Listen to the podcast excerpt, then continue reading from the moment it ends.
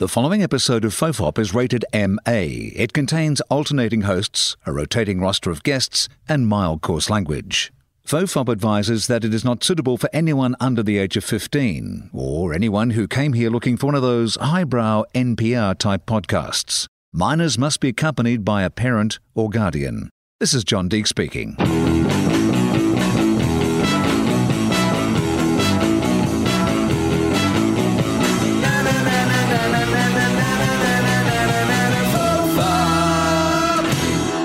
Welcome to Fofop. I'm Wil Anderson. Joining me, guest Charlie. You know what? I used to say that guest. I used to say Dave Anthony, guest Charlie number one. But let's be honest. Yeah. You are my guest Charlie number one. There's no doubt about it. You are the current guest Charlie number one. You are the Novak Djokovic in that you refuse to get vaccinated to do this podcast. I did refuse to get. That is true. And I, for everyone listening, the amount of pressure I've been under to get vaccinated, I don't want to use the word segregated because it would be incorrect, but I have been under a lot of pressure. You know what I uh, love about Novak is really? There Yeah, I'm really curious about this. that he's saying no to the vax and his name is Novax. Like, Oh, I yeah, mean, right. To me, that is. There's a bit of me that puts my name in the titles of my stand-up Yeah. shows that just admires Yeah. how easy he's made it for sporting sub-editors around the world. Like that is Yeah. A Christmas gift wrapped up for them. Like so many Novax headlines. Yeah, uh, the the, uh, the Russian tennis player refused to get the jab. Medvedev is furious because it just doesn't quite ring as well. Change your name to AstraZeneca or something, mate, if you're really committed to it. But like old Novax. Novaks. Like, I mean, what actually, we weren't going to start there, but oh, Justin Hamilton's here, by the way, in case you haven't read your podcast or whatever, Yeah. or you haven't realized that Justin's the only person that I can be bothered talking to at the moment. he doesn't hate it. Uh, a direct quote. yeah. Um, so uh, you follow the tennis. I do. I, I always am interested in your take on tennis matters Hmm. because you follow it a lot more closely than I do. But okay, so obviously over the years, there's been a lot of debate around who is the greatest modern day tennis player, and like. You know, there's the arguments for Rafa, but then the argument against is he wins so much, like, you know, in France. Yeah. But at the same time, after a while, he's just won enough everywhere else that you're like, okay, well, that's pretty great. There's Roger, who's just Roger. Everybody loves Roger because of the way that Roger plays. And there's just something quite, you know, old fashioned and wonderful and charming about Roger. And so people love Roger. Um, and then there's fucking Novak Yeah. who's just come almost out of nowhere. Like while we're concentrating on this battle between the big two, like this third challenger has emerged and just continued to win relentlessly to the point where he's about to overtake two people that we were talking about as being two of the greatest tennis players of all time. Right.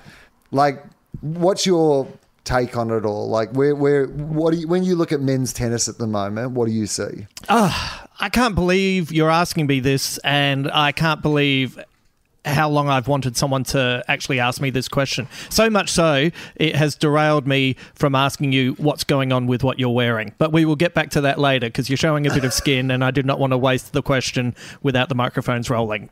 Uh, I mean, just we can deal with it now. I don't have any sleeves on my top. What's happening? I, You- I'd been doing some gardening. Have you? And I was cleaning the pool. because with the microphone where it is, it looks like maybe you've been serving drinks at a manpower evening.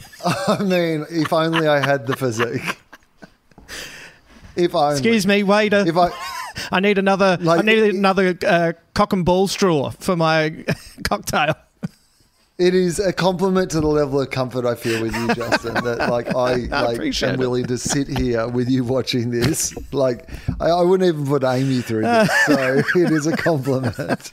Ah, far out. Okay, so tennis. So the. I, I, think tennis is in a, a little bit of trouble, to be honest. I think uh, there is something weird that has happened over the last couple of decades where what's meant to happen is you have great players, then young people come along and they learn from the masters and they conquer the masters and then they become the best. And I think tennis was at its healthiest when, like, Ivan Lendl dominated for a long time and he won something like eight Grand Slams.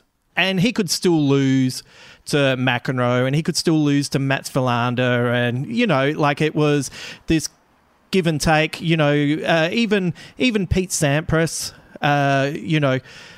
He won 14, and that was a lot. That was an extraordinary amount of Grand Slams. But, you know, he still had some troubles against certain players, and he had trouble on uh, you know, at the French Open, he never won that. Uh, great story as well because you had Agassi, who was the person that we thought was going to be the all-time great, and then Sampras came along, and they were diametrically opposed as players. Uh, which made it fun. It also they were diametrically opposed as personalities, so it was it's riveting. And the problem is when when Federer first came along, he had to slay a lot of dragons along the way. He had to beat Agassi. He had to beat the people who were just ahead of him. He had to beat Sampras. And then once he got to that position of being number one in the world, he was still going up against, you know, some players who were good, like Lleyton Hewitt. We forget was you know a two-time champion. He was a good player. Uh, uh, Federer had to learn how to beat Hewitt to realize how good he could be. Uh, same with uh, Andy Roddick was an excellent tennis player, and Federer would have his battles, and he would often come out on top, and that was great. And then Rafa came out of nowhere, and he just had a style of tennis that was the worst style for Federer to go up against, especially on the clay surfaces. And so it was riveting watching them play. You know, this muscular uh, Spanish bullfighter of a player and Rafa, and then you've got Federer, who, if you wanted to explain how poetry makes you feel to a child, you would watch them, get them to watch Roger Federer play a game of tennis on grass, and uh, and they also, you know, they liked each other, they were up against each other. And then Djokovic came along. I'm not a Djokovic fan. He is a very good tennis player, but somehow their dominance has ruined tennis because not enough of these young kids kind of pushed back and and slew the dragon. Like they they just kind of failed to take that next step, and now. Those guys are getting older. I, I think Federer's probably done. Rafa's getting really close. Even even Novak's is, uh, you know, on the downward side. And what it means is I just haven't really seen any personalities come along. I don't even know who to glom onto to say, oh, this is the new guy that I would like to follow because who are they? I don't know who they are. And then also, tennis in general kind of made all the courts you know, they slowed down the courts at Wimbledon. you know, they just kind of took away what was fun about tennis was that the surfaces were so different. It, it, it made players have to, you know, change the way they played the game. And so I'm I'm kind of really disappointed with where tennis is at the moment, and I'm nowhere near okay, on top so of it as I used to be. Men's tennis, I would argue, like absolutely, yeah. and I will come back to that. But women's tennis, and maybe it's like Ash Barty's obviously been doing very well. Yeah. And I'm more likely to be interested in following like an Australian story. And I love Ash Barty. Yeah. Like legendary story, you know, little country town, yeah. quit the game. Like literally quit the game because she was over it and went and played BBL cricket. Yeah. And then came back and like, you know, you know, became world number one. And like not you know, like in, in, an era coming off the back of like, you know, Serena Williams, who's just been such a dominant champion, but also just such a powerful athlete. Like Ash Barty doesn't look like Serena Williams. So the fact that she's been able to have sustained success, but then at the same time, there's been a whole bunch of other, you know, women's uh, like champions yeah. of the tournaments. Like Ash Barty hasn't then gone on and dominated every tournament. Yeah. Like that's still a real chance anyone can win anything. It feels very vibrant. Yeah. Like there is a lot of really good female players, and a lot of them are a chance of, like maybe in the first round, like still first couple of rounds, maybe it's still yeah a couple of easy kills in the women's draw. But after that, well, even like no, but there's been a couple of qualifiers, like teenage qualifiers oh, and stuff, who've just just won the US so Open. They feel like it's got a good mix. Yes, you've got this sort of Serena's still there like aging champ, still capable of it though. Like every tournament that she's actually fit enough to play in, you start to think, oh, you know yeah. what? she could probably still win this. Like she can and then, tantalizingly get to the semis now, you know. And yeah, she'll certainly destroy a few other people's dreams and hopes and aspirations Yeah. along the way. That's the very least you can guarantee. Yeah. And then you've got like yeah, these kids emerging all all over the place, like a whole. It seems like a really solid group. Yeah. Of, you know, really fantastic female tennis players. So it seems almost like the opposite of that in in female tennis. Yeah, and it's it's not only vibrant, but I also feel like that the, the women's tennis circuit is maybe better equipped for the current uh, way the world in, enjoys entertainment, which is they only play three set matches. Like in the past, men played best of five in the Grand Slams, and it was a test of endurance. And I always used to think, well, you know what? I once watched uh, Steffi Graf and Gabriela Sabatini play a five set match at the Masters final, and it was thrilling. It was so thrilling. But in this current climate, you know what's heaps? Three sets. And I feel like the women's tennis has more marketable players, more interesting players, more charismatic players, and it's one and done so much quicker. You know what I'd like to see? I'd like to see the men play three setters until the finals, and then every final it goes up a set. Right. So quarters like- is Yeah, four sets. four sets. What happens if you end up Yeah. Semis is five sets, and this is what I'm saying. Right. Like once you actually get to the the final. Open sets until like until you're done. Oh, so the uh, like the way they used to play it in the old days. So it could be first Yeah. set, twenty four games to twenty two.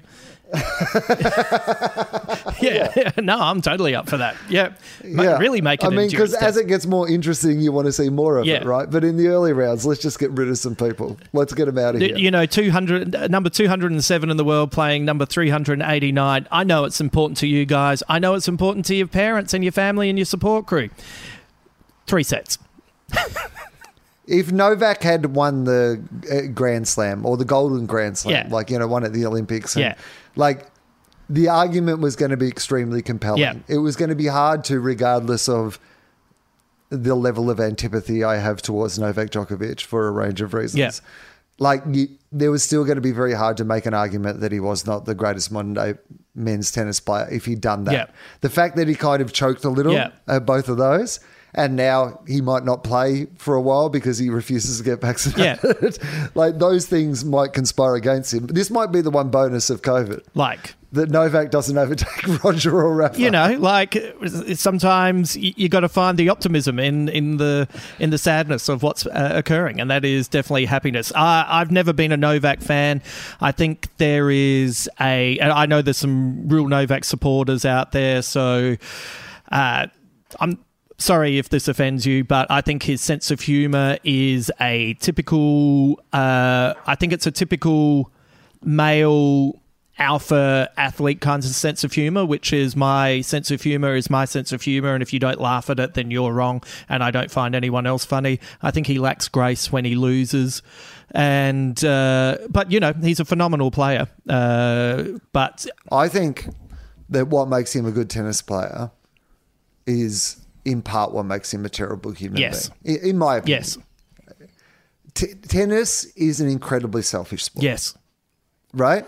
It is very much about you and your entire life is around you, and there's a whole bunch of people that are employed to make sure that you know everything is right for you. And I think if you're very good at it, like he has, you know, eating plans and you know ways of looking at the world that like have garnered him great success. Yeah. So I can imagine why in his head he says, "Well, I think I do know better because guess what? I did it my way and I beat everybody. Yeah. So guess what? I, maybe I fucking do know better, Yeah. and maybe you're all idiots.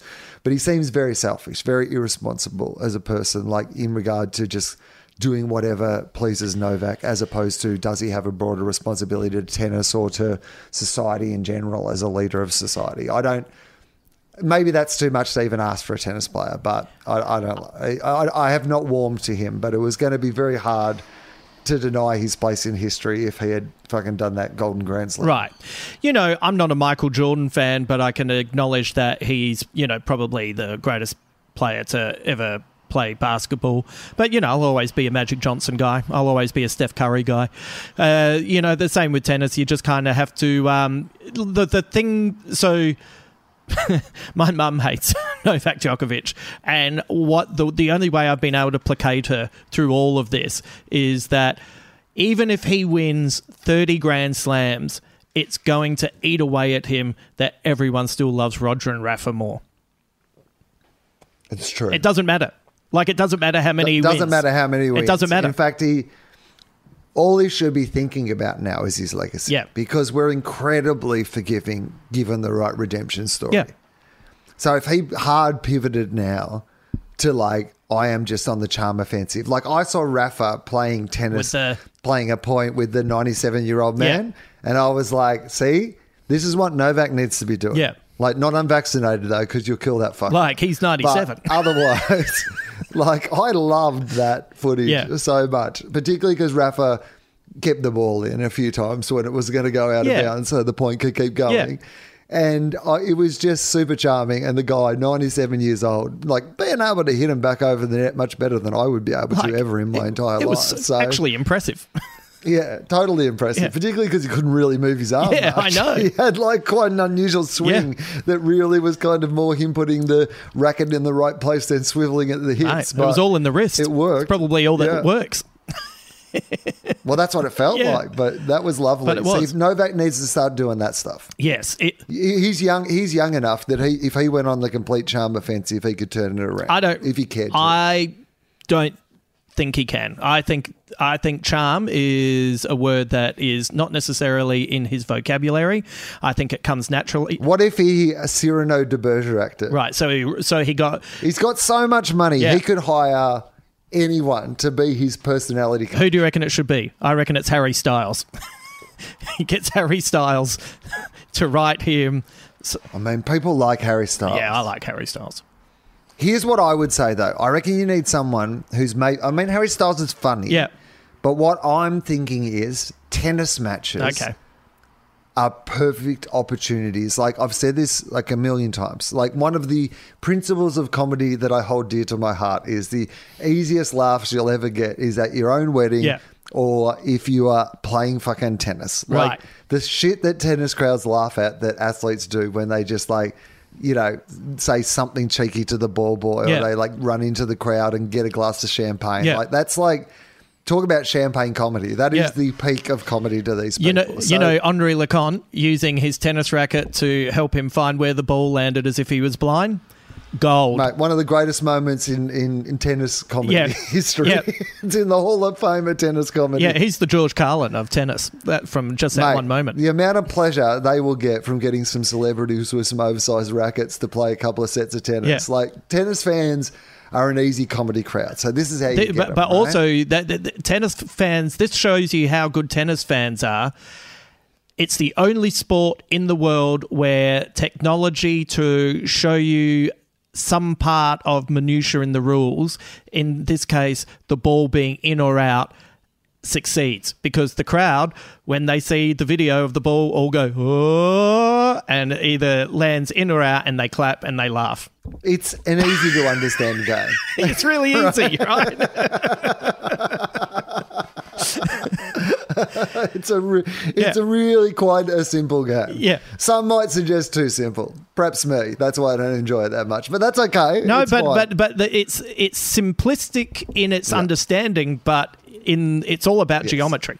Very few rules. Yeah. Much like the world game, the beautiful game, football.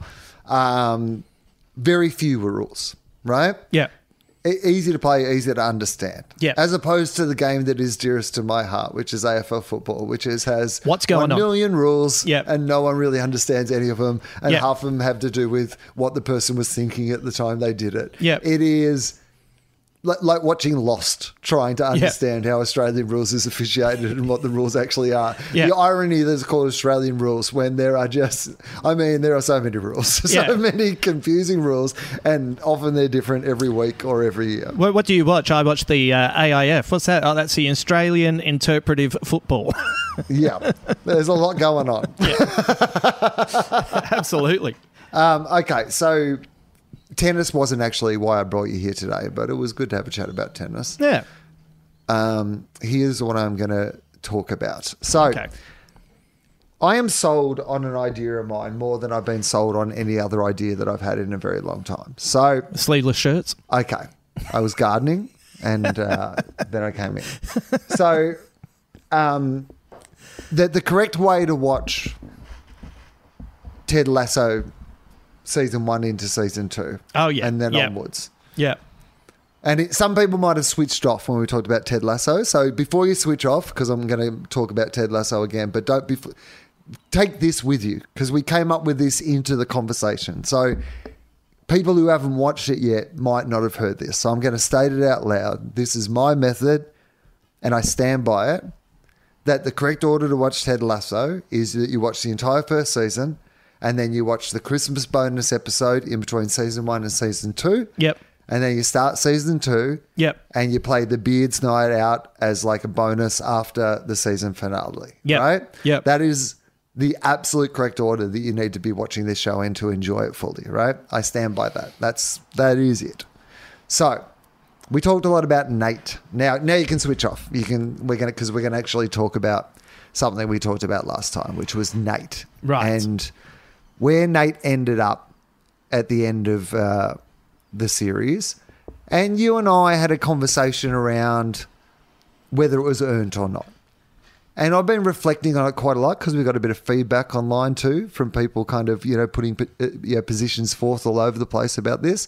And I enjoyed that. I was uh, really interested in what people had to say. And particularly because things that they had seen were things that I s- said that I was looking for, mm-hmm. but hadn't seen. And that sparked something interesting in my head, Justin Hamilton, which hmm. was why didn't I see those things? Like, were those things actually there? And like, when I started to read what people were suggesting was there, I was like, yeah, I guess that was there. And I guess that I didn't really notice that. And I think that was the point, by the way. That's what I've come to, is that I think that's what they were doing, was like telling the story, but almost distracting you constantly so that you did not see that that story was being told. And I, so I found an interesting article um, on Vulture, which I think addresses. I just thought we could have a talk about it and Yeah. see what you think of some of the things that they say. That, that's uh, interesting. I uh, I wonder, just getting back to you, you potentially not seeing things or. Uh, you know, we've talked about this before. Visuals are not something that you really give a shit about. Like, true. you know, you've listened to every episode of Law and Order. For anyone who, for some reason, doesn't know, it's not a radio play; it's a TV show. Um, Works as well, I would argue, yeah. probably better as a radio play. right. Get the podcast rolling. You, uh, but the My argument was always that by listening to it, yeah, the story was actually less predictable because you couldn't see who the big name guest star was. Like you Right. can sometimes work it out from the voice or whatever, but Yeah. like when you watch the show, it's reasonably formulaic in who did it or what the kind of Yeah. story is going to revolve around. Particularly because a lot of it is based on the news, and if you've watched the news, you get the gist of whatever it is they're doing that week. But when you listen to it, it has more of a mystery. yeah. Well, also, so taking that into account with your hilarious revelation that you made to me on Friday, that goes along with you. You don't like space movies, visuals. You don't like underwater movies, visuals. You weirdly like organized crime stories, a lot of talking. Don't really like mafia movies. Guess what mafia movies excel at? Visuals. It was weird to discover that aspect of my personality. Especially oh. bringing up all of these, you know, classic movies. Godfather, yeah, I know it's good, but nah. Goodfellas, yeah, nah. like every classic. Because again, I've seen all those films and I understand that they're all good films. Yeah. But would I rewatch any of them? No, I don't think that I would. yeah, Donnie Brasco was as close as we could get to a movie that that's more an undercover movie, I reckon, than a mafia yeah. movie. But you, like it's you mafia justified it. Yeah, you got out of it. All right. So, so I wonder if um, uh, before we hear the article, Hmm. I wonder if you know visuals are just not something that you particularly engage with, and so you know, therefore it's easier to miss things. Uh, this is an article from Vulture uh, written by Jen Chaney. So um, I won't read all of it, obviously, but uh, The very end of the Ted Lasso season two finale reveals that Nate Shelley, the shy former kit man turned assistant coach, has fully moved to the dark side of the Premier League. In the last scene, Nate stands on the field overseeing the players of West Ham United, a team now owned by Rupert Mannion, former owner of AFC Richmond, as well as ex husband and nemesis of Rebecca. At first, only the back of Nate's head, now covered in completely shock white hair, is visible as Rupert whispers something into his ear. Then Nate turns and walks towards the camera until his face completely occupies the frame. Finally, in what has always been Ted Lasso's show, Nate, the assertive, mirror spitting boss man version of Nate, has commanded the focus. It's a jarring moment that provides payoff to the finesse in which his character has been drawn. It also uh, further complicates the niceness that is allegedly Ted Lasso's raison d'etre and provides sly commentary on the complaints some people have voiced about the show. Okay, before I go on, thoughts.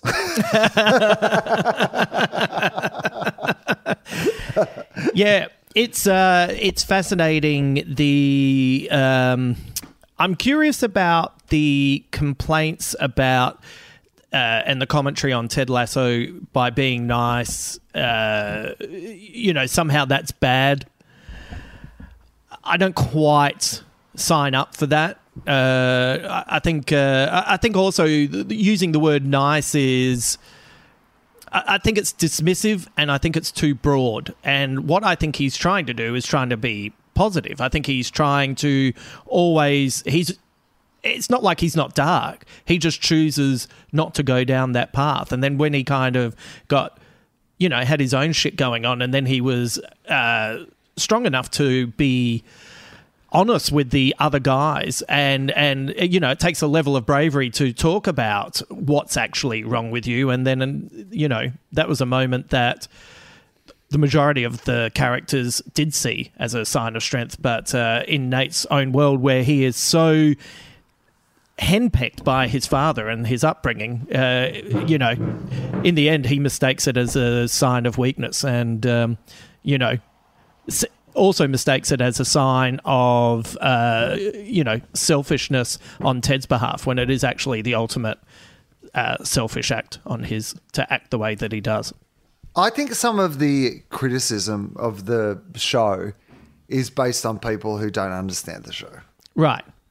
Like, on, I honestly do believe that. Like, a lot of the time where they're like, oh, it's just a show about being nice. And you're like, No, it's not. Like it's not like that at all. Like that's that that's the that's the dismissive thing that you can say when you haven't really paid attention, which people love to do as you put your earbuds back in. But Uh, J- poor, poor old Justin. I was like, I, I, I suddenly got cold because I'm wearing this sleeveless top and I needed to get my hoodie, which was over the other side of the table. And I was like, I wonder if I can coordinate this and just get it without interrupting the podcast, which of course, I guess in retrospect was never going to be the case. But and I kept talking. I just kept talking. I thought I can get us through this, and then I realized your uh, earphones weren't in, and it was like, well, my earphones got caught. Well, I couldn't coordinate because they're plugged in. Yeah. So I couldn't coordinate putting on a hoodie Yeah. and getting them where I needed to get them. So yes, it, it fell apart. I was we were doing quite well until that point. But I thought I saw all these people going, it's all about niceness, Yeah. and then get real mad when then the second season wasn't about niceness. And you're like, Well- but it, the first season wasn't You're- about you're- niceness. this guy had split up from his family. Yeah. Like he's over the other side of the world in this brand new job that he's incredibly out of his depths doing. And he is by nature, you know, sunny of disposition and outwardly charming and, you know, dressed up in all these sort of things. But it turns out, as we will find out later, like a lot of those things are, you know, protections that have been installed, you know, to protect from various different hurts in his life. Yeah. Right. But he's also leaning in to trying to charm everybody and win everybody over and like be this. The the idea that they then go, but that's absolutely not a natural state of being. Like and of course that's all going to fall apart because nobody is like that. Then there's all these people who are like in the first series were like nobody's really like this. I don't like like that and they're like yeah, that's what they're saying too. Yeah.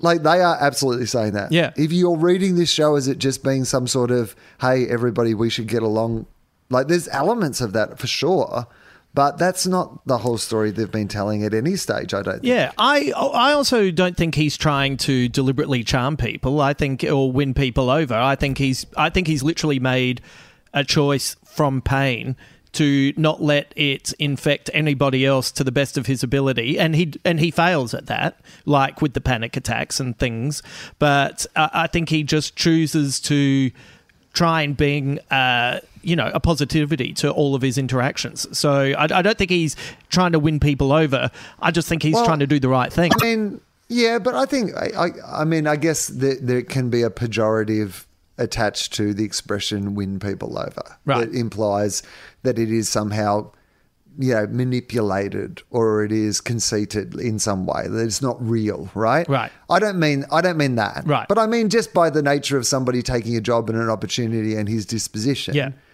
like if I am enthusiastic about some project, if I've been flown to some comedy festival where they're going to you know, get me to do a whole bunch of gigs and whatever, and I'm nervous about being out of my desk, but at the same time, I've got this amazing opportunity, I'm really excited about it. Like when I get there, I'm leaning in. Yeah. I'm being nice to everyone. I'm joking with the bus driver. I'm like, you know, excited with the person who's telling me where my gigs are, and I'm like asking questions and trying to be like, trying to win everyone over. That's not me going, this will be good for my, it's just, by the nature of the decision you've made. So what I'm saying is that personality, that man, Ted Lasso, yeah. has no other position than, okay, here I am, you know, let's get into this. We're all going to be friends and work together. Yeah. Like, so, this is, so he starts that day one. Yeah. This is how I feel about people who work in hospitality.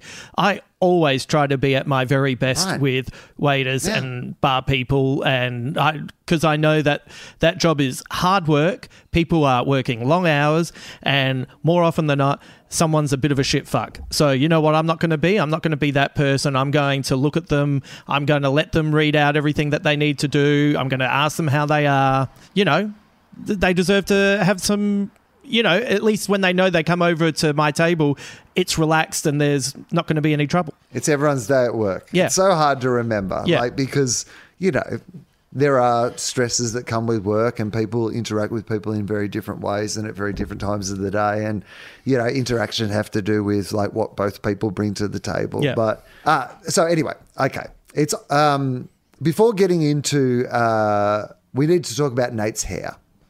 On a first watch, it seems as though Nate uh, went noticeably grey in the last few episodes, but the transformation is much slower and su- more subtle than that. Yeah.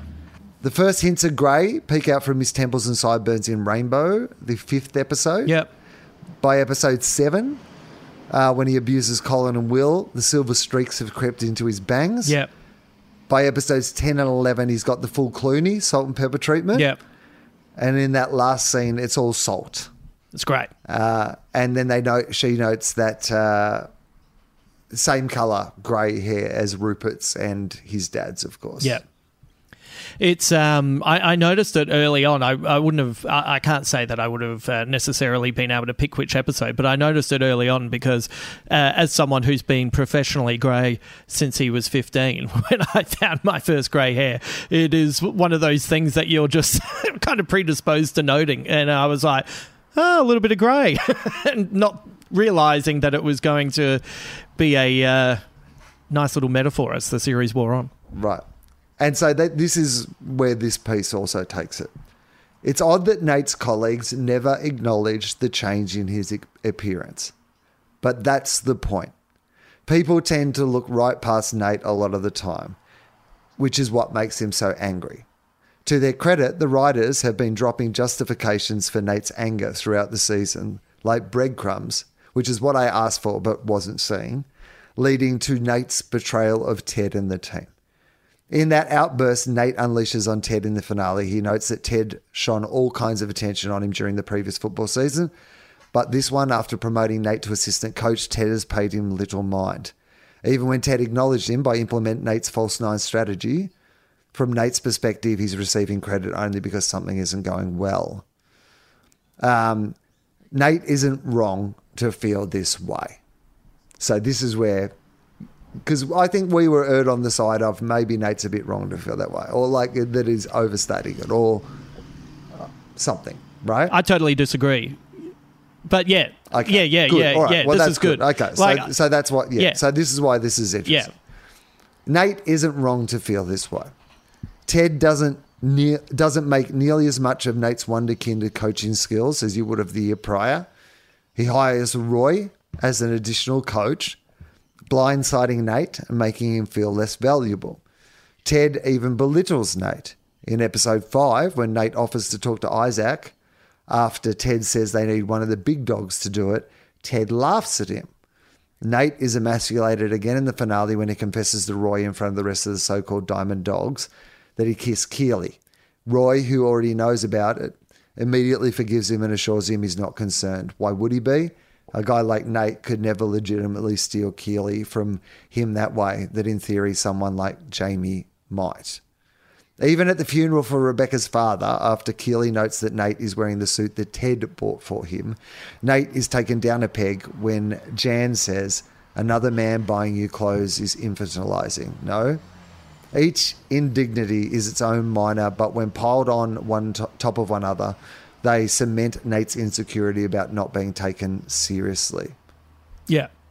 Oh yeah, I think the I, I think yeah. no, I, I I agree with all of that. Like I like all that uh, world building for or, or the building of the narrative for Nate is extraordinary, and that's why I do think the ending is earned, and I do think that there is uh, you know there is a, a level of uh, like it's not like I don't understand how we got there, but I also think when you're, it doesn't matter if if you if you're a shit fuck, you're a shit fuck, and that was a shit fuck thing to do, and that's like I understand it, but you know what? We've all had some pretty shit things go on, and there's ways to handle it, and there's ways to not handle it, and the way he handles it is, you know, he can get upset that people are referring to him as being childlike because he gets a suit made for him.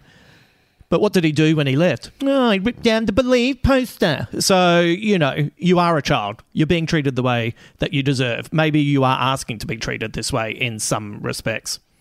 And that's when it becomes this conversation around, like, and I, I, I think this is a really hard conversation to have because I don't know any right or wrongs on this, but how much of the way you act is up to you and how much of it is that, that you are the kind of, you know, the combination of the bunch of things that have already happened to you. Yeah. Well, look, it's uh, and also I need to say I, I think the uh, the article that you've just kind of read out, I think it's right for them as well. Like, uh, like I, it's it's almost like uh, we- we're all agreeing on it. It's just in that final moment, where do you stand?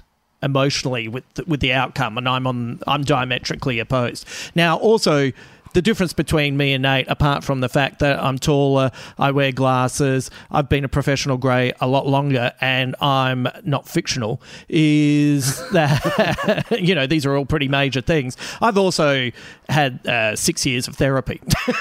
so, you know, I'm coming at this from a very different angle where, you know, the thing that kind of therapy was at first uh, a way to try and understand why you weren't uh, exactly connected with the world. And then eventually it becomes okay, well, I've worked this out, and what can I do? To change it about my, and it's all, it came down to nothing about anyone else. It was all about me. And that's why I said at the last one, I still have hope for redemption because I'm projecting. But also, they've already told you as a show that they're happy to tell that story. Yeah. What, like, Jamie did was a shit thing to do as well. Yeah. Like, but there's a way back from your shit thing. Yeah. And I think that that's, like, I agree with you. I think that, I, like, I, I understand more. I like try to see it through Nate's eyes. I would like to think that if I, I don't have any experience of what it's like to be that, so No. I can't even imagine. But just in the story they're telling, yes, you'd hope you go to therapy, not to West Ham. yeah, yeah. You know, like, uh, like even, um, even an but that's not as good a story. No. That's like that is like that's a story for season three. And the, the, someone wrote to me on uh, Yeah. Twitter. I forget who it was. Many apologies if you're listening. And, and they were kind of pointing out Nate's um, stance, and you know, it was it was a it was a nice back and forth. But also, it's it's a TV show, it's theatre, and it's fun to be able to feel these emotions I know somewhere you that want to be doesn't care. Like you want to be disappointed in a character you like. Yes, it's That's part of great storytelling. yes, yes. I want challenging you that you're going. Oh, this has stakes because yes. you spent a season getting me to really like this guy, and now you've like made him somebody that I'm really challenged around. Like I'm looking for justifications Yeah. for his shit actions, right? Yeah. Like, And, uh, and which is great because it's making me look at it from his perspective, which I think is healthy. yes, yes. And but also like I'm like I don't want this for yeah. you. And and also like, you know, sometimes I think we can break things down a little bit too much. Oh, well, okay, so Roy doesn't feel threatened by uh by Nate and he felt threatened by Jamie and and this emasculates Nate. Oh, okay then. Well, what's better? He punches Nate in the face and breaks his jaw. Oh yeah, no, I agree. Like, like it's And maybe if Nate didn't have a lot of other stuff going on, like it is emasculating. It's a horrible, horrible, and in real life, as opposed to a TV show. Yeah. Again, you would hope that somebody would have the emotional maturity to not only say to somebody to read the room a little and go, "I understand, mate." And we're friends, and this is something that we can absolutely work through. Like, Yeah. you know, that's actually how you'd say it in real life. Yeah. Like, if you didn't care, like you know, what I mean, like if you had that, but it's a TV show, Yeah. and that character is played in absolutely one direction. Now, I mean, there's nuance Yeah, to the yeah. character, but like it's not But- suddenly like he's going to completely break out of character to say something like that. He said it how he'd say. it. Yeah, and also Jamie, you know, Jamie Tartt, who was also a wonderful character. Jamie takes, you know, he does it in private, but Nate does it as a performance, right. and it doesn't Oh work. yeah, like he puts That's right. he puts on a show, and people aren't into it, and it's fine. yeah. I mean, So let's look at it from that angle as well. There's heaps of on, angles. Nate, shush it. Yeah. By the way, that it actor, up, mate. that actor is I can't think of his name. That actor is so good. Like he's so good as as Nate. You wouldn't you wouldn't be you wouldn't be chock full of the emotions and and discussing it if he wasn't so brilliant. Like I think I Oh, think that I speech mean, to that- Ted is fucking awesome. No, he's brutal. Yeah, it's a Like, I mean, for someone that just like it's hard to watch. you know, was so adorable. Like, and I mean that, like, you know, played that character absolutely how it was meant to be played, and Yeah. like just charmed the shit out of it. it. You know, in a big charming show anyway. Yeah. like was just such a charming story, but plays this like the spitting in the mirror stuff and some of the really dark shit like has been chilling. Yeah. like really, like I'm like, yeah, oh, for, God, for a show about being nice, like there's Yeah. a lot of weird like, shit this going is on. real hurt. Yeah. like this is real shit. Ah. you know, and you know, and I, uh, you know, also for people who you know who might be more on Nate's side, uh, like I fully acknowledge that I'm bringing my personal life experience uh, as a prism to how I view this show, and it's like Nate to me just looks like stacks of young comedians I've known in who started off like so lovely and then got a level of fame, not even famous, but just a level of fame, and turned into Nate. yeah. No, they, to be fair, you're projecting a little onto Nate. It's all the Nates that you've had to deal with for the last Absolutely. years that have really um, armed you to. Have eaten away at me. Nate's side. Yeah. Fuck Nate. Hashtag take a guess and add a comedian's name.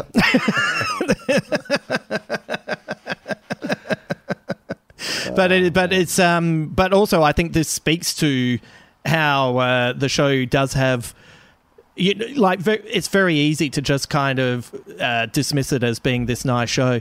Uh, it's it, it's got a lot of depth. It's it's a really clever show. It uh, I love that this second season they just they could have done the first season with some minor changes, and they didn't. They kind of changed up uh, how they did it, and uh, I thought that took uh, real cojones, and it was great. I agree.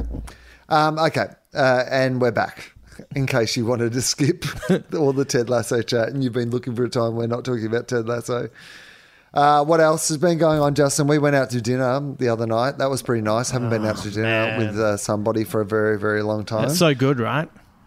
Is that did you like with lockdown coming out of it, etc. Were there things that you have been surprised that you may have missed? Because I felt like you were I, like we were having a good time, but I feel like there was a part of you that was like, why aren't we doing this every Saturday? Oh, so so part of it has been this, uh, as I've mentioned before on the show, which is that I always think as somebody who in my job, if I were to get sick or be like a close contact for COVID, like 60 people lose their job for a couple of weeks. Like it's just like, so I always try to hide my, hold myself to a higher responsibility. But, you know, so I've been very cautious about even when things have opened up to be able to go up to anything. And like, um, so really it was, yeah, the first time going out to, to dinner and I had a bit of apprehension about it. Like I'd book somewhere that I knew would be very COVID safe. It's only a small restaurant, like you know, and they were. They were like very like you know, you had to make sure you had everything for the booking and the at the restaurant, and they really it was it felt very you know COVID safe. So much so that I suddenly was like, oh god, I I had forgotten how good. Like just, I mean, there was just three of us, you, me, and Amy, Yeah. like out to dinner together, and it felt like my fucking birthday. yeah. You know what I mean? Yeah. like it was just so nice. Yeah. And and what I've realised though, so at the table behind us, I, there was a AFL footballer and um, somebody that I, that I know, and uh, you know, we, we we had a moment where we just had a little chat and we shook hands. Oh, and yeah. Wow. without thinking because I'm not even sure I'm in a shaking hands place. I'm Mm. not shaking hands at work or anything like that. I'm still keeping social distance, masks up, everything like that. So, like, I haven't shaken hands with like Todd or you know, like whatever at Gruen. Like, you know, I'm I'm being really cautious. So, but it was just so instinctive because you're in a social situation, and you know, you kind of you feel like you're in this safe space. That like I was like, oh my god, when was the last time I shook someone's hand? Right. Like it was, I mean, it was a good handshake anyway. He's quite a, you know, strong, powerful, Yeah. you know, professional athlete, you know, with good manners. So he's got like a look you in the eye, shake your hand firmly. Like if you're going to have one back, Yeah. it was like, I was like a dude who hadn't done drugs for like five years and then got a really good bag of mushrooms and Right. was just having the best time of all time and was just like, let's do this every day. And I was a bit like that with like dining out. I was just like, why don't we come back again tomorrow? It was so good. I can see the headlines now. you know, Gruen host caught sharing handy with stranger in alley. yeah, I mean, not, well, not stranger with prominent A prominent AFL athlete, yes. Yeah, so just hanging out in an alley, just shaking hands, where it's Yeah. safe, free from people looking down on you. It's like, mate, that is. I mean, because again, I wouldn't want to be shaking anyone's hand. No. I'm just saying that now that I have like a a COVID bubble, Yeah. handshake, like we've already shook. Yeah, you guys are fine. so Keep it in the bubble. Just, just, how- just make sure he's not slutting about shaking other men's hands. that's how I pitch it to him. I'm like, mate, I've got no idea. I just really enjoyed shaking your hand, and Yeah. I haven't shaken anyone's hand for a while. like, it's not weird, mate. Just It's between just mates at a restaurant. Yeah, I'll buy you dinner. I'll buy you All you need to do at the end, shake my hand, Shake my hand. before and after. Yeah. That's it. all seems fine. Each course. yeah, each course. We're going to go and do a degustation. yeah. But it was uh, it was heaps of fun to be out, and uh, I had forgotten the joy of uh, Amy trying to set me up with random waitresses. Oh yeah. Absolutely. it was so entertaining. Amy's criteria. She's like, she's really nice. Yeah. Like, firstly, she was wearing a mask. Yeah, So no idea. No, I actually, I do have an idea. I've been to that restaurant before. Right. She is an incredibly attractive woman, Right. but uh, um, just super fun, super cute. Like you know, um, great uh, waitress. You know, like or waiter or wait person or server. I- That's what they say in America. Server. I Yeah. don't think we ever say that in Australia. That's fucking gross. I reckon. Yeah. server. It's close to Don't like it servant. at all. Yeah, too close. Yeah. Way too close, Yeah. as far as I'm concerned. Here, servant, I'll have some more zucchini flowers. I said server. Oh, okay. Yeah. Well, that's fine. Yeah, then. yeah, that's okay. Yeah, no good. Yeah. But um, Yeah, the restaurant staff there. Like, there's it's only a small restaurant, so there's only two people working the floor, and she is um, really fantastic. And so Amy decided she should be your wife. The future ex uh, Mrs. Hamilton. yeah. Or, you know, she can just have her last name. I don't mind. Actually, we don't need, we actually don't even have to get married. It's fine. we just go to the restaurant and like I'm I'm happy if like she brings food and I dinner pay her. exactly. You know. that worked fine. Yep. That actually seemed really good. Yep. I'll watch you shake another AFL man's hands. No, the same one. Oh, that- no. Yeah, no, no, I same meant, one. oh, right, that's right. The same now one. Now I'm now I'm buying him and his wife, and his partner, and her sister. I think, which was who was at the table. Yeah. I have to. bu- That's the arrangement that he's come to. Yeah. He goes, "I'll shake your hand between every course." Yeah. but No. you've got to buy me, my partner, and her sister Yeah. Dinner every time you want to go out and, and do it. And I'm like, okay, I'm in. Seems fair. I'm like in. it's a, it's a good price. What are you doing tomorrow at lunch? Let's just book it in now. My diary's open. I've got the next Yeah. three Thursdays free. yeah, exactly. I'm just going home to sanitize, and then I'll be right Yeah. there. that is a good thing. It'll smell nice. Yeah, sanitize and moisturize. Yeah. not too much though, because he's a manly handshaker. Yeah. no, it was great. I because I really haven't, like, I am. Yeah, I'm. I forgot. even like walking down the street afterwards. Yeah. there was there was all these young people out, like being young. Yeah. and it looked horrible. Like, I mean, oh god, like couldn't have think of anything that I would like to do less in my entire life. I did not even like to be around it, but I loved it. Yeah. I loved that they were having a great time. Yes. I loved that they were out just making dicks of themselves and having fun and like screaming at each other and spilling in and out of places Yeah. and like having random pashes and like like thinking they're heaps funnier than they actually are and being much more loud than they need to be. Oh, like you- you know- horrible. Like I couldn't couldn't think of anything worse than being around it myself. Yeah. Like fled home at a rapid pace. Was going to jog if I couldn't get an Uber. Right. But like but to see people doing it like filled me with joy. You know what I didn't realize that I'd missed was the guy who's standing up, who's talking to the girlfriend who's sitting on like a small kind of raised bench, and he's saying, Look, just help me understand what I did wrong. I saw two of them after I left you, and uh, it, it felt good. It felt felt good to be back. Nature is healing. Just explain to me. I'm trying to understand. mate. no, And you wouldn't understand no. even if she did. I reckon she's already told you, you fucking idiot. in a million different little ways that you haven't noticed. You are a classic Wil Anderson watching Ted Lasso. You Oh, are. mate. What? That's a weird reference to a podcast that isn't out yet. yeah. Big fans. They know when it's going to drop. Certainly isn't in the demo of anyone who listens to this podcast. Don't think there would have been a big crossover of us, of anybody who was on the strip that night, pashing off with each other, turning around and going, "Oh man, I love Fofop." Yeah, I'd like, I'd be wrapped. I'd, I mean, don't get me wrong. maybe they should give it a go. What would what what do we have to do to appeal to the youth? Oh, What I'm probably be on TikTok or something. I knew it was going to be TikTok. What do we do on TikTok? What's our thing? Do we? I don't even really know what TikTok is. I will. What's your understanding of what TikTok is? The, the passing of time that seems to be happening rapidly as I- as a What I hear metaphor. in my brain constantly Yeah, as yeah. I waste my life. yeah, yeah, just uh, you know, from uh, morning till night. Uh, no, so uh, so I've looked at TikTok before, and it's you know, it's one of those things where you just make a choice to not be into things at a certain point, and you just go.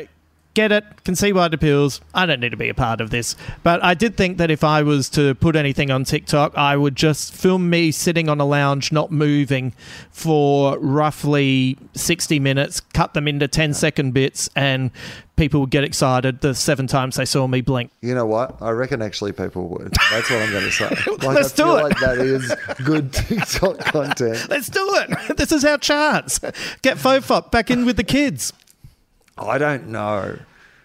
Like that seems like it could be a meme. Like if it was picked up by the right person, if somebody else, if they turned it into a challenge, and then everybody suddenly was doing the like how many times you blink while you sit on the couch down. Like yeah, that'd get us some TikTok hate. Yeah, and it's pretty easy to do. right. like, I don't mean to brag. I'm very good at blinking. I'm the Blinky Bill of blinkers. I mean, would people want to see a lot of blinking or not very much blinking? Nah. Or just like, I reckon. So this is my plan. I reckon. Uh, I reckon there's like seven blinks all up, and the first four are spaced quite a bit apart. Then five and six are back to back. Like it's almost like a flinch. It's almost like I just break break the rhythm a bit, and then it's ages until the final one. are they all the same pace? The blinks. Like, is there a consistent blink pattern, or like, is one of them more like more like a No, like like shut your eyes and open them? Oh yeah, yeah. No, I, you know what? Like I don't like to plan that stuff. I just like to feel it when it's kind of in the moment. But the flinch will, I reckon, the the double blink flinch, which will cause a stir because people won't be able to agree on was it a double blink or was it a flinch or was it just a glitch? That's good actually because that we need some like heat online. Yeah. People arguing over what it is. It can be like, um, you know, when you heard Yanni or whatever else it was. Yeah, Um, Savlaki. So Yanni or Souvlaki, I believe, yeah. was what it was. Um, or the dress, whatever the colour of the dress Yeah. was. People can argue over whether it was a double blink or a flinch. Yeah, blink, flinch, or glitch. That's what it'll be. We'll put up a poll. Right. Except then people will just come to this podcast and we will have talked about it and they'll know that it's a double blink. Oh, but that gets the traffic. Right. Well, then imagine the person who finds that out because they've had to sit through every episode of Fofop to discover this moment. And I mean, only one person has to do that. Then they'll just share where it is, and everybody else Yeah. just like go straight to it. But then he's going to, I I just know he or she is going to have listened to these earlier episodes, go and watch Ted Lasso, have some Ted Lasso thoughts, pass on Ted Lasso to the youth. Like, this is foolproof. I, this is, I can't believe this is the moment. And they're discovering it right now. Okay, well that's good. So TikTok. So well, okay. So all we have to do I'm is in. that fil- film you blinking seven times, put it on TikTok. Over the course of an hour. It become a uh, like a meme or something, like a, Yeah, thing. the a TikTok blink guy. Blink guy. And then everybody starts doing it, and you're on like Jimmy Fallon and stuff, and like Yeah. Ellen's doing it, like for her Yeah. show, and like Yeah. Blink Talk. All right. Okay. That's it. That's it. I mean, from the little I know about TikTok, that feels like it'll work. Yeah.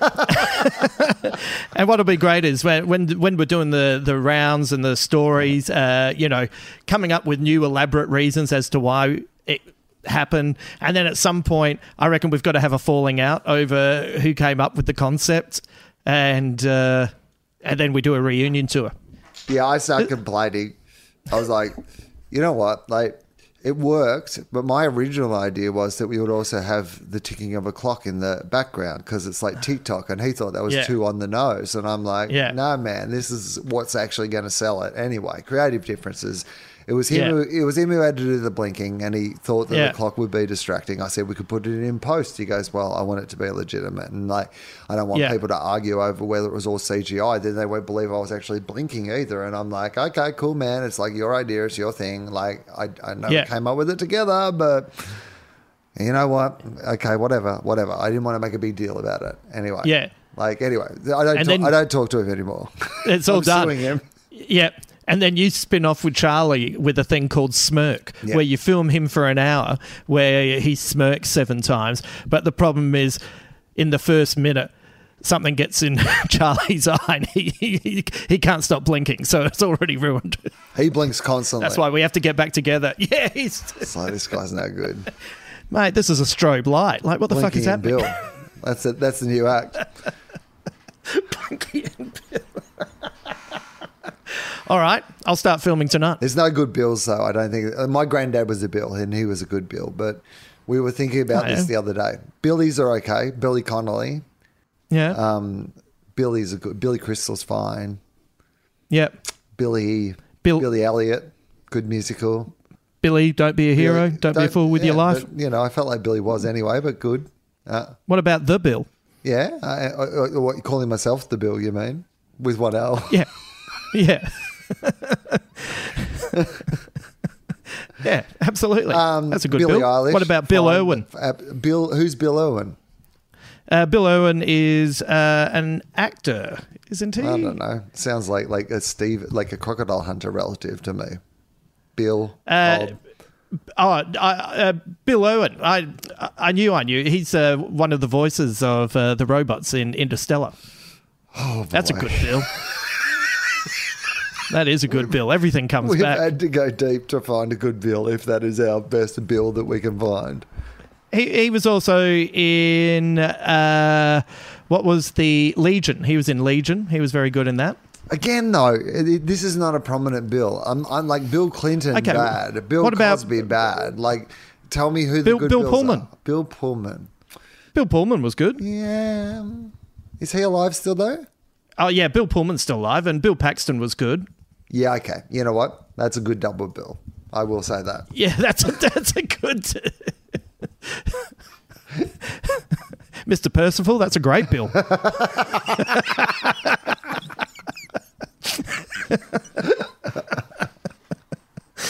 Ah, Sunday. I know.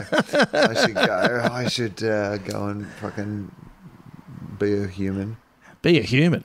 Seems um, overrated, to be honest. Ramona's birthday today. So Oh yes, ten years old, years old. looking good too. Yeah, she's doing okay. So we've got her some steak uh, to have for dinner for her birthday. And um, How does she have it? well, here's the thing.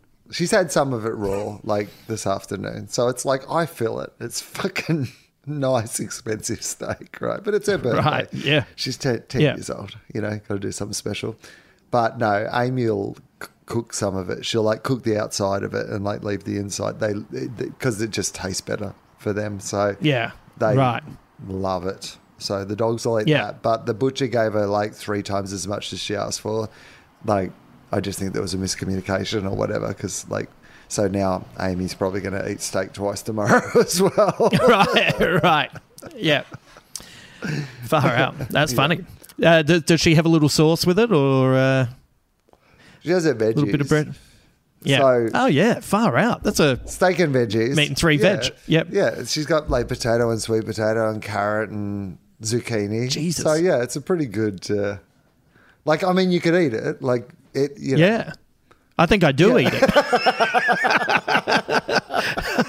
I genuinely think I cooked that the other day. All right. Well, I better go and do that. Justin Hamilton, your uh, uh, podcast is called The Big Squid Games, uh, based on the television series hit Netflix. That's exactly series. what it's about. Yep. I haven't seen the series, but I thought, fuck it. I'll just start a podcast Speculate. and speculate. And you know what? You would be surprised, but most of our listeners are angry, really angry. Turns out we are way off. um, so, uh, Big Squid podcast, uh, we're going three times a week for the next six weeks. So Monday nights, uh, Rove and I are going to cover the latest Doctor Who episode. Tuesday is, you know, all sorts of different guests talking about the things that they love in TV, movies, arts, etc. And Thursdays, uh, uh, Ben Elwood and I are doing our sci-fi podcast series. You won't be into it, Will. It's out in space called Space Podyssey. Uh, the first two are up, 2001, A Space Odyssey, and Under the Skin. And uh, uh, we're doing WALL-E this week. So big stuff there. See, I didn't even really like WALL-E, to be honest. Which disappointed me because I thought like a good comedy festival show name would be Will. Would E. Willy. But Yeah, I right. just I did not like the movie enough to go for the pun. Yeah. Yeah. And I God. called a show Jagged Little Will. So It's a it's a real dislike of a film. Uh, here's what I want to plug. I need to plug our other podcast. So I do Tofop with Charlie, and uh, we are on a hiatus from our football podcast. But uh, there are regular episodes of Wilosophy coming out at the moment. In fact, often two per week because I am trying to clean the slate of uh, banked episodes I had before Christmas, so that I can like start the new year and do the show.